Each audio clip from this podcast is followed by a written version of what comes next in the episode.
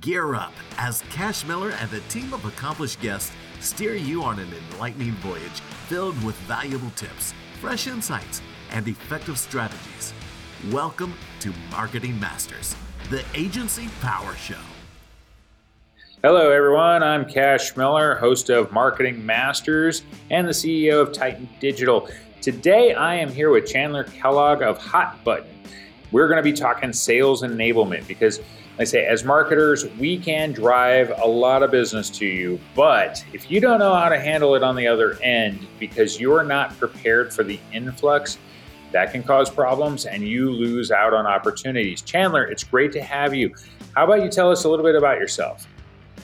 Sure, yeah. My name is Chandler Kellogg. My operating title that I use is Director of Growth Marketing at Hotbutton, although I do own the agency.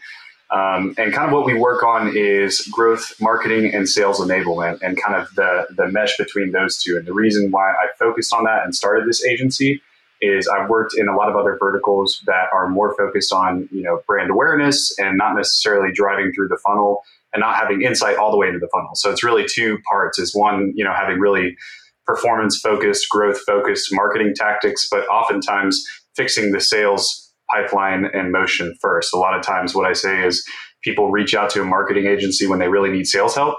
And a lot of marketing agencies aren't able to diagnose that because they do one specific thing. So if they just do SEO, they'll be like, SEO will solve all your problems without, you know, diagnosing that it takes your sales team two weeks to follow up because they don't update the CRMs and things like that. So it's really the the mesh between sales and marketing, and that's becoming more popular, especially to have kind of a revenue operation structure. So it's very very performance focused in both sales and marketing categories. So let's since we're going to be talking about sales enablement, I want to make sure the audience is like on the same page with us, like you know, right out the gate. So how would you define sales enablement, and and how do you see it functioning within an organization? Yeah, so sales enablement, and there's a lot of different definitions floating around, but the one that I typically use is really any tools that make your sales teams more effective. Um, and especially working with teams that might have sales professionals that have been in the industry for a long time. So where you know dials, you know, just increasing volume used to work, um, emails increasing volume used to work, and a lot of them have door to door sales, things like that. Now there is not only a lot more tech that helps with the enablement on that side, you know, there's CRM solutions and there's things that can automate or semi-automate that and help you classify that. Um, but a lot of those just increase in volume tactics have stopped working. There's can spam laws. You can't necessarily text. You can't do dials. A lot of those emails aren't hitting the inbox with deliverability anymore. Um, and a lot of these older sales professionals or people who are starting out don't necessarily know that. And so it's really all the tools that help with targeting, with deliverability, and then also tracking and following up with leads.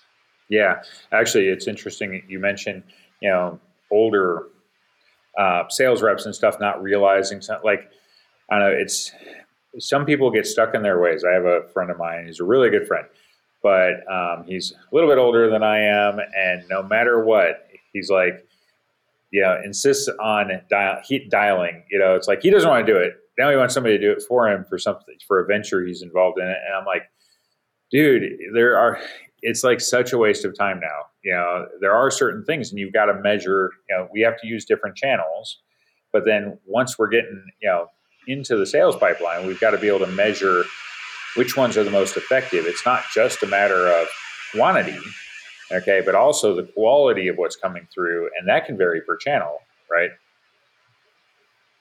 yeah, and, and honestly, part of the enablement too. Sometimes um, for some people who just aren't willing to, aren't willing or are, are, unable to learn these kind of more technical systems. Sometimes it's assigning, uh, you know, virtual assistants or even local assistants and training people who are willing to do it. Because I've worked with a lot of other businesses, especially ones you know like HVAC, plumbing, um, even other you know kind of like electronics technicians uh, it just doesn't make sense for them to learn this whole new system where they're never going to be logging things properly. So sometimes that is just training teams or mm-hmm. assistants to help them do that.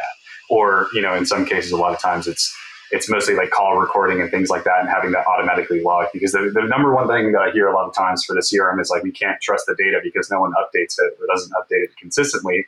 Yep. And so a lot of the enablement part of that is rather than just hammering your reps and saying update the data, update the data is like, you know, find ways to automate and record that or have an assistant, you know, check through it weekly, monthly, quarterly to make sure that that is all accurate.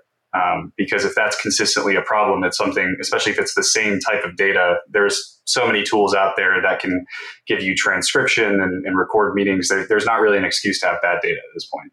Yeah, it's, you know, data is an interesting thing too, because some of it, you know, of course we can, you know, develop automations and stuff, everything is updated with no problem, but some of it you have to do manually, no matter how much you might not want to. Um, you know, a lot of it can be automated, but not necessarily everything. It really depends on the system too that you're using for your CRM or whatnot, and so that can be you know a bit of a challenge.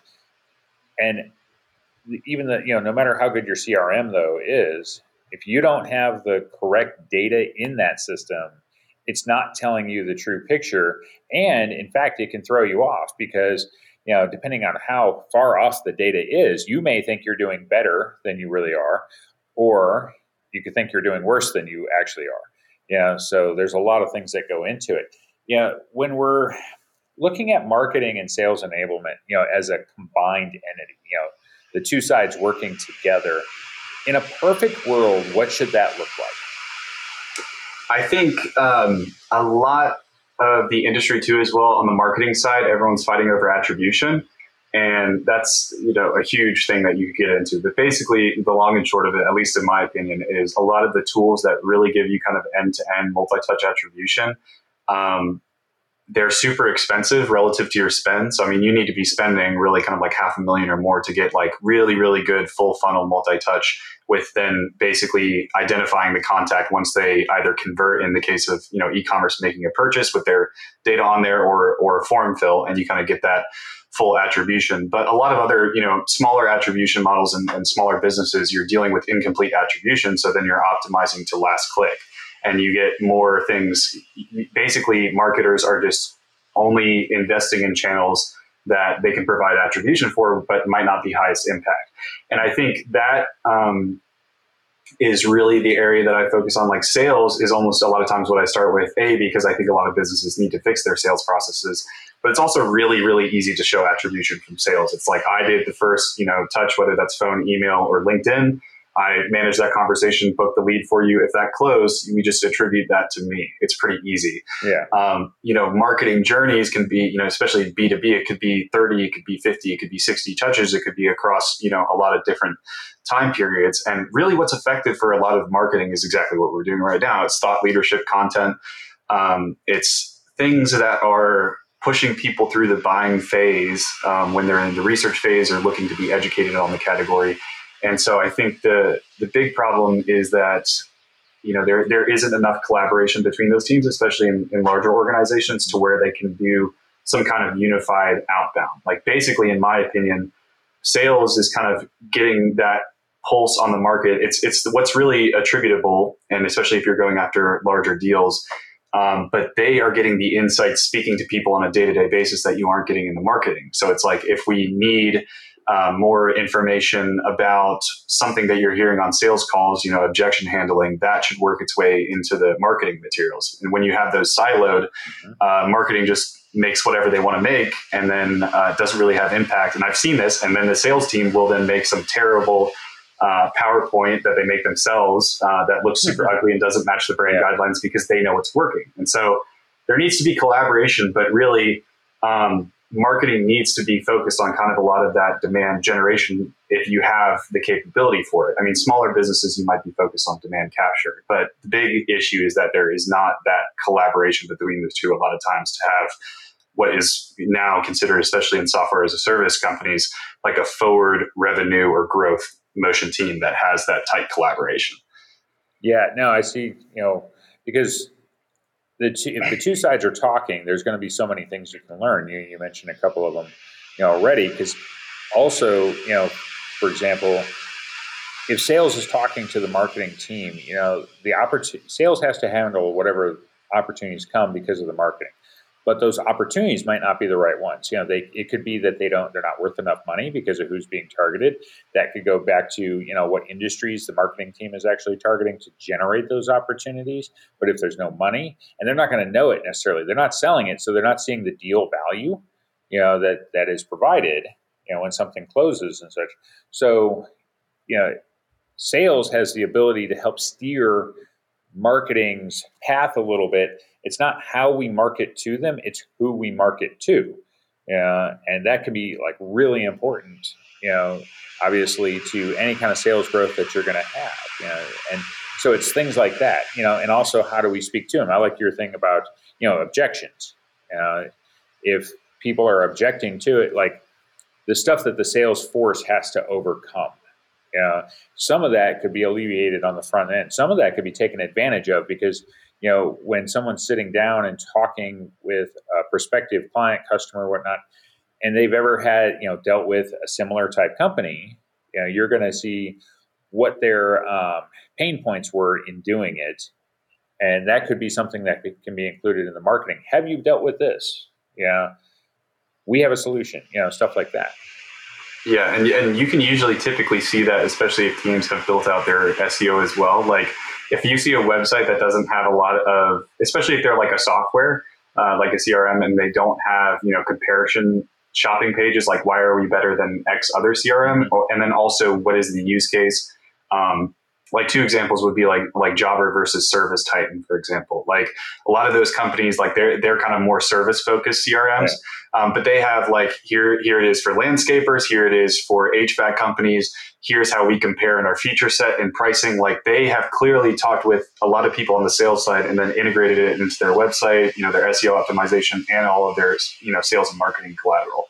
Um, and a lot of times you can see when that isn't happening even on the consumer side is is that they'll have you know either the sales rep or the marketing team you're like i couldn't find anything on your website that speaks to pretty common objections you know so i mean that that can be you know basically any of the sales insights can either be turned into sales collateral eh, collateral it can be turned into marketing materials that they distribute and you know any kind of seo optimized articles or, or comparison sheets that they're writing on their website. So, I mean, it's usually pretty obvious if those are too siloed. And then the reason that they fight a lot of times is that they're usually competing for the same, you know, budget. It's, mm. and then depending on who is, you know, the head honcho, if they're kind of more of a sales background person, they're going to lean towards sales and they're scrutinizing everything under marketing. Yeah. And then if it's more led by a CMO, they're like, let's just do a ton more brand awareness stuff and not worry so much about the sales. So it, to some extent, it, it really depends on who's in charge of those departments if they both report up to one person and then what their you know yeah. background is marketing or sales yeah sure they could lean you know there's a bias that would naturally be you know depending on the background of that person they if they lean sales i would for me i don't know i would want somebody probably to lean sales because they have the understanding of you know when things are closing but they you know you don't want such a bias that you're kind of disrespecting the marketing side because like I say you have to understand the two are going to work together. And what you mentioned about collateral and stuff too, because you can have this front end message, you know, that marketing is putting out, but if sales is unaware, you know, the simplest thing being like a discount or something, but sales isn't aware that these things are truly going on or how long they last or anything, because it could be marketing ran this for 30 days and then it ended and nobody told sales you know, and so they're thinking that they can still use it when they shouldn't have, or vice versa. You know, something was ended and marketing is still running it, and then you have to honor it as a company because you put it out there. You know, so yeah. there's like numerous ways they need to communicate.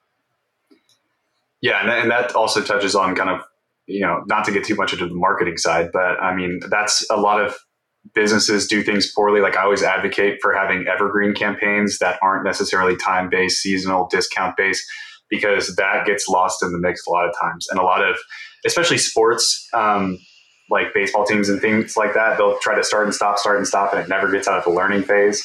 Um, yeah. So a lot of that is getting you know some of the baseline evergreen stuff that is always on, and then you know once you have that dialed in, turning some of the discounts, the seasonality, you know all those smaller campaigns. But uh, but yeah, I mean the lack of communication definitely makes those problems worse. Yeah, similar to sports would be politics. You know, they turn it on during campaign season and then it's all turned off.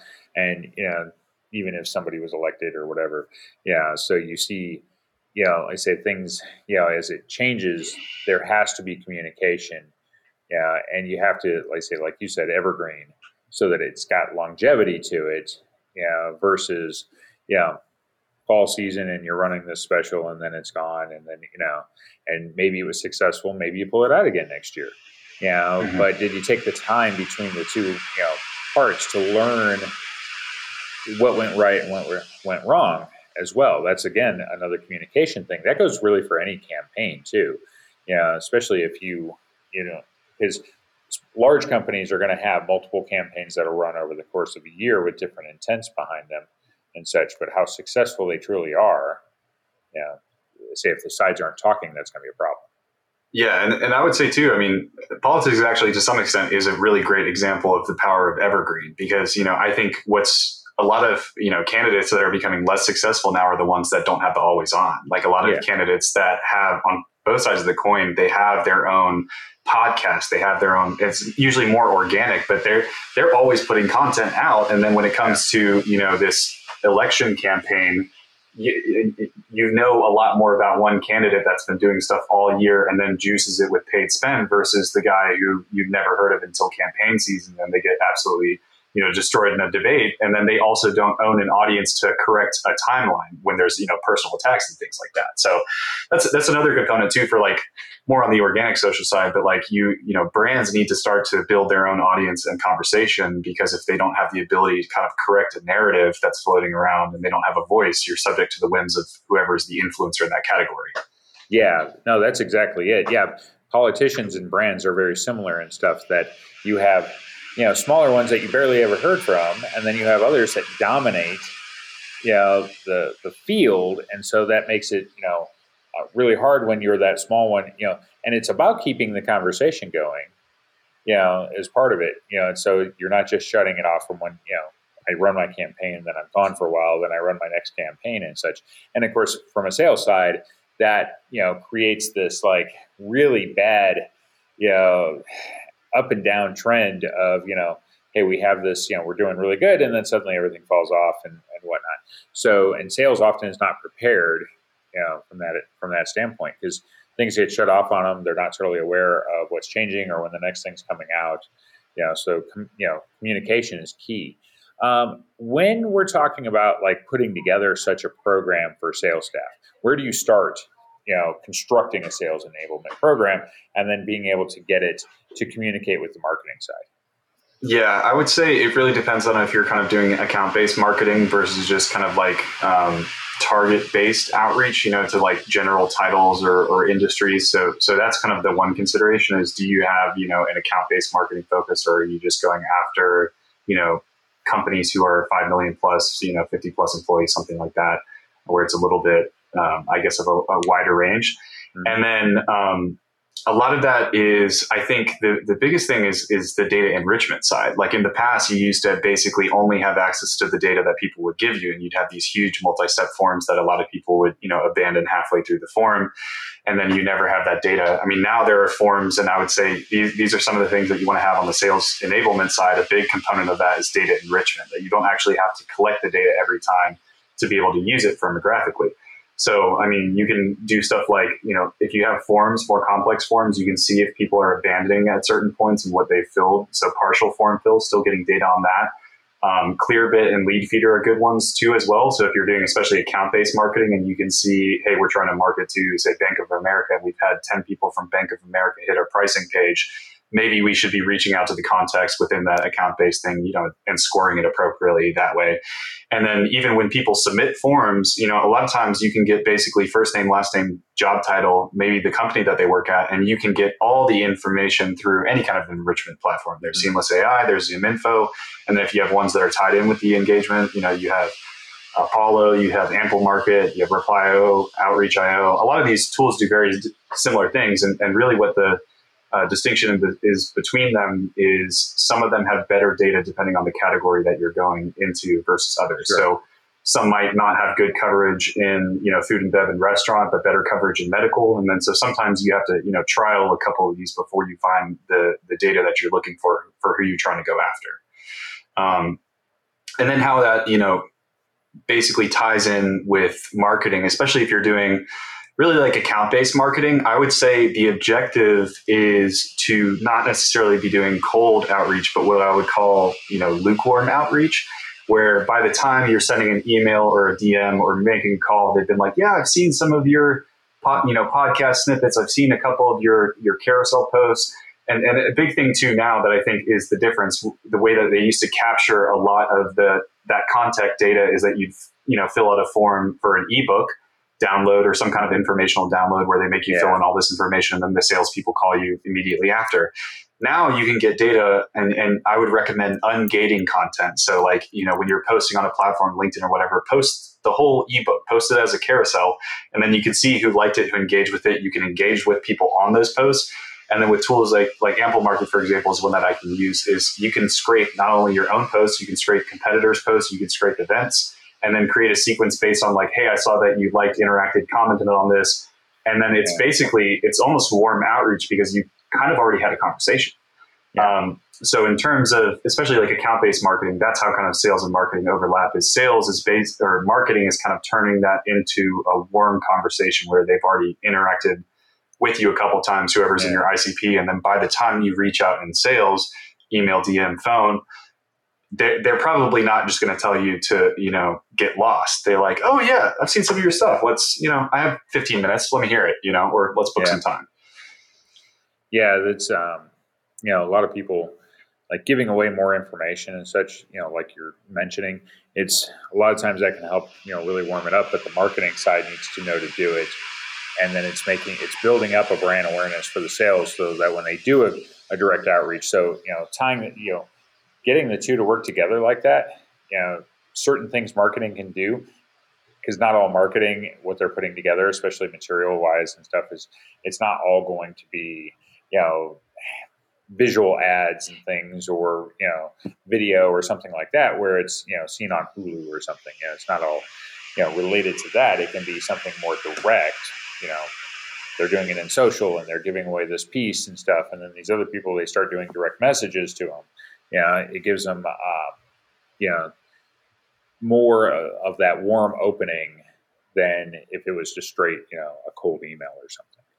Yeah, and, and when I'm talking kind of like about hit rates too, I mean, if you're evaluating marketing and sales, I mean, you're looking at, you know, open rates, response rates, things like that, like pure cold where they've never heard of you, never interacted with you, and say you don't have a very good um, internet presence, it's going to be pretty low. But I would say like the, the, hit rate on something where it's like you've posted it on LinkedIn, uh, they either just liked it or commented on it, and then I, you know, directly either DM or you know through an automated campaign reach out to that person. That hit rate can be like 50 or 100% because it's like if you do it fast enough, they've been like, yeah, I remember that post. That was super interesting. Would love to chat more. Like when I've done those types of outreach, it's like it's literally almost 100% hit rate. So yeah. that is kind of really in my mind the objection the objective of working between sales and marketing is that sales are slowly turning those from not being an ice cold conversation to a lukewarm or warm conversation basically. So okay, so if you're trying to turn these you know conversations and just overall, you know, we're talking about two separate areas of a business. When you, know, you get your marketing and you've got your sales. So how do you go about setting goals where you know you can combine the two? Know, if you're talking about working them together, because otherwise your goal setting is marketers say I want to get this many impressions on my stuff and this many clicks on my stuff and this many submissions and whatnot conversions.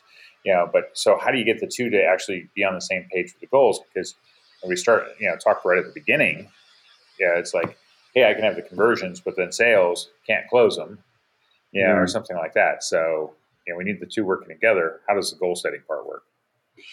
Yeah, I mean, ultimately, the the real goal for any business is you know close won deals and, and size of those deals, and then also what I, honestly a lot of sales teams forget about is then the churn rate afterwards. Like if you mm-hmm. overpromised and uh, and under delivering, yeah, even though it was a monster monster deal and they churn, um, a lot of people forget about the loyalty and advocacy part of the funnel. It's not just up yeah. to the conversion. So that's one aspect is is not only optimizing to whatever your you know closed won revenue target is your your deal target but also like are those people continuing to be satisfied or are cs teams saying hey you overpromised a bunch of stuff and they're going to turn at the end of one year. It wasn't a good fit or they canceled you know if it's yeah. something that they're able to cancel. So um, in terms of kpi setting i mean i think you have leading indicators on the marketing side. So I mean, to some extent, you're you're optimizing for you know deliverability for open rates um, or for click through rates, engagement rates, watch time, things like that. Some leading indicators, um, but a lot of what it is is making sure that you have high levels of engagement with the people that you're specifically targeting, and that goes back to kind of the difference between organic and, and paid. I think paid yeah. is what where you can really dial in on, on geos, on titles, and make sure that your message is hitting the right person and being consumed, you know, to 50% or fully by the right people. Um, so those are kind of the basically the leading indicators on the marketing side, and then you know you want to be comparing those um, through the full funnel, and then even probably like a year post close is like, are they still happy with us? Have we expanded this account? Have they churned? Are they unhappy? Um, and then on the sales side is like, yeah, what is, what is the messaging that moves people through the funnel? Um, you know, how many of these calls do we need to have? I, I, think the biggest thing that a lot of sales teams mess up is that they don't really have um, a stage kind of expediting phase, like where they get these kind of monster deals or, or high, you know, CEO or, you know, VP plus titles, and they force them to talk to a BDR and go through this whole qualification phase. Like I've seen a lot of companies mess that up to where they don't really have a fast track option, especially for people who are like, I'm ready to buy, like I have my credit card out. I want to buy it today or in a week. And if you take a while to and you, and you put them through this whole sales process, and I've done this myself as a business where it's like I'm like, hey, I need I need this right now, and I know what I need. Uh, let me talk about what I need on the sales call. Don't make me talk about every single feature. Like we'll get there, but here's my very very specific need. Can you do this? How fast can you do this? Those people should get expedited every time, especially if they're bigger deals. Um, and then beyond that, you know, it's I think on the sales side and really on the marketing side too, I think there's there's a lot of ways that you can pre-qualify people just in the intake form. Like something that I think, especially if you're doing lead gen on them, and this would fall really under marketing, is you can do you know multi-step uh, contact forms. And I think something you don't need to make them super super complex, but I've I've seen that like a lot of uh, companies are like, oh well, our MQLs suck, and I'm like, and and they're like, we have to get our sales team on the call and do this qualification. I'm like, okay, well, if if it's based on say your your credit score, your deal size, um, you know, you have a couple like four or five criteria that are disqualifying criteria. That should be in the form. Those people shouldn't even yeah. make it to your sales team. Um, so some of that is on the marketing side. Is like how many people are you filtering out to where you could just disqualify them at the contact form. Sales doesn't even need to take that call. That's one yeah. component. And then sales, you know, then it's moving people through the line, either getting them more information, educating them on the category, or if they're like, buy right now, let them buy right now, you know? Yeah, I think um, you make a good point about things that disqualify people, you know, because otherwise on the marketing side, you end up showing more opportunities than are like, than are legitimate, you know? So if you have more disqualifiers, whether marketing likes it or not, you want to do things that will actually eliminate people, you know, with the idea that the sales time is going to be better spent. You know, because uh, while it's a lower number, they're going to have a higher chance of doing something, and and they're not wasting their time on you know opportunities that are just not any good. Um, I also would add in like the you know tracking like acquisition costs too, because you know marketing campaigns have budgets, and if you're going to use different channels and such, you know seeing which channel is going to work and you're going to follow it through what's our budget what's our actual per like lead acquisition cost you know so it you know it's $100 $200 could be $1000 you know but then you go and you take it to the sales side and then you're able to see within especially if you have a good crm which um, opportunities actually closed you know which fell off. So you, you can start to learn what industries you know because you can see the uh, the opportunities that closed but then you can see the value of them and then you can start saying, well, I invested, a, you know, each one we close is a hundred dollars or something, you know, that we invested in that particular channel, but it was worth X amount of dollars, and then you can see, you know, which ones are going to be better um, to go after, you know, because you're honing it in. But you, I say that's why you got to see the other side of it. You could say, hey, we've got our acquisition cost down to thirty bucks, great, but nothing closes, so it doesn't really matter. And the marketer can end up doubling down because you know you've got one area that it's $100 acquisition you've got another that's $30 but it's actually the $100 one that's closing and it's got enough of a, a, profit margin in there that every time it closes it's a really good opportunity. But the marketer is thinking that it's the $30 one because it's lower and that's what they should be going after. Right. And that's that's the biggest problem that i see a lot is when there isn't the collaboration between sales and marketing and I would say this this especially applies if you hire an agency and don't give them access to see into your CRM into your close won deals. Is they're all just going to drive into you know increasing open rates and click through rates and driving down cost per lead. If your cost per lead you know, they're like, okay, as an agency, great, we drove your cost per lead down 20%. Okay, but none of those closed. That is a total waste of everyone's time. So exactly. I think that's the biggest thing is is you have to have you have to give the agency um, or just your internal marketing team access to that. Otherwise, they're really flying blind and lighting your money on fire. yeah, right. yeah. So okay, so if you had to put together a system, you know, like how would you go about it? You know, or I guess what is your process when you're working with somebody new and you're starting on the sales side to say, hey, are you prepared, you know, for this? And you're, you know, and you're seeing that they're not, okay, but you want them to be.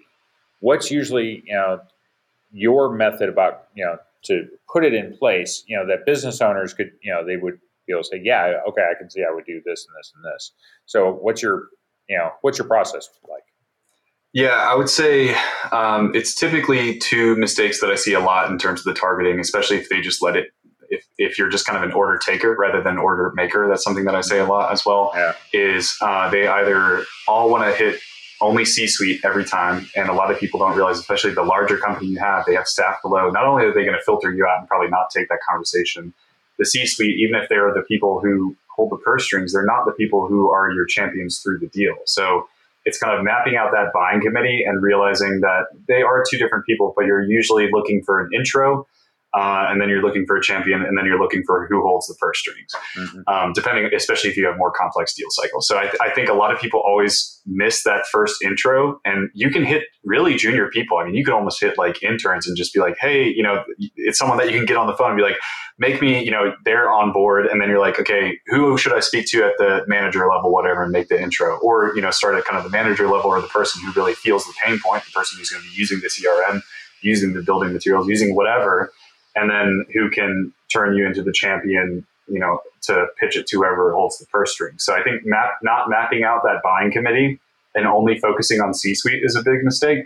And then the other thing is really uh, niching down the the messaging, uh, really to where your your individual sequence targets are like on a list that's ideally under 500 or really under 250 con- like individual contacts um, because a lot of times they'll have this super generic messaging where they're trying to hit you know 10,000, 100,000 people who are all CEOs, and they're like, "Hey, we see you're in South Carolina. We should talk." And it's like, okay, that's like garbage, yeah, and and you can see it. I mean, I would say if you want to see what you shouldn't do, look through on your LinkedIn inbox the others folder. There's your primary and others, and then on your email, look in you know the promotions and spam folders and yeah. look at the the titles that they're using, the messaging that they're using, and if you are using that in your own organization, you should stop because clearly that's not you know getting through the filters. The, the one the one that I love that you know ends up in junk most of the time now is so many people use for the subject line. Quick question. Mm-hmm. oh my god, I get that same thing probably five times a day now. You know, everybody yeah. thinks, oh, it worked for this guy over here three years ago, so now let's everybody jump on the bandwagon. Yeah, I see. Uh, quick question done for you, white labeled, uh, 15 to 30 qualified leads into your inbox. Like those are, yep. you know, and that, that's what I tell people is like look through your own spam uh, mm-hmm. or think about the conversations that you yeah. had that were bad and figure out are your, you know, sales and marketing teams doing that? Um, and it's, it's real easy. And, and part of that, I mean, and that goes back to the deliverability stuff, and that's on the sales enablement side. So the, the two biggest ones are really the data enrichment. So you don't need to collect every single field, and you know you can have tools that can enrich that data. And then the other part is is kind of what we've been talking about there. Yeah, yeah. I say so. It's it's really important.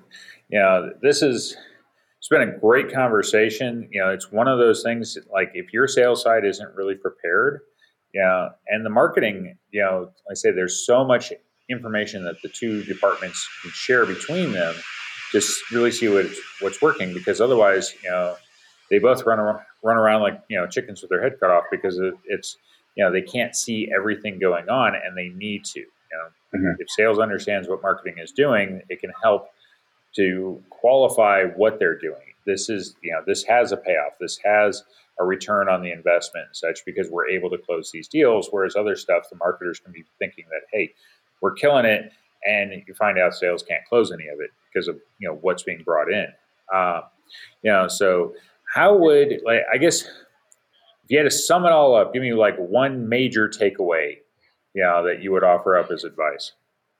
I would say it's really kind of two components is make sure that you select and optimize a crm that's best for your category um, so i mean salesforce is right for certain companies but a lot of times you want to find something that's vertical specific whether that's you know service mm-hmm. titan jobber in my case, i also have an electronics repair business repair desk it already has a lot of that stuff loaded in pick the right yeah. crm make sure that's all optimized that you have access and, and you can track all those records effectively and then make sure your sales team is talking to your marketing team. Do not pit them against each other for metrics for budget because mm-hmm. that will always cause a breakdown and when they're siloed. So, you know, fix that all basically how you're tracking all those leads and opportunities and make sure that is up to date and you know either find someone to help you with it or look into optimizations the, the two biggest ones is, is call transcription and call recording if you're not going to update the information at least give people the opportunity to click into the last call and listen to what you talked about um, and then make sure your sales and marketing team are talking to each other and have marketing address, you know, create materials that are addressing the pain points that sales is telling you about. Those yeah. are kind of the biggest things. That, that's great. So, Chandler, how would people get a hold of you? Because, you know, if they need to fix their sales process, you're the guy to go to. Yeah, I'm, I'm really active on LinkedIn, so you can always DM me on there. My personal email is ckellogg at hotbutton.io.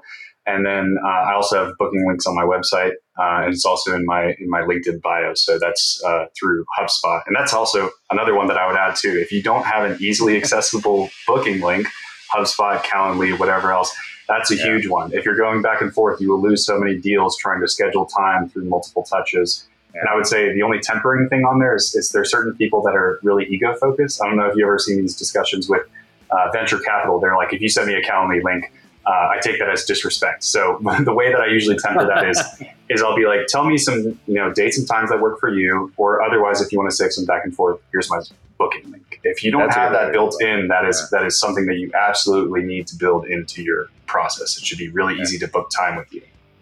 Yep. Okay. Well, these have been, some great tips.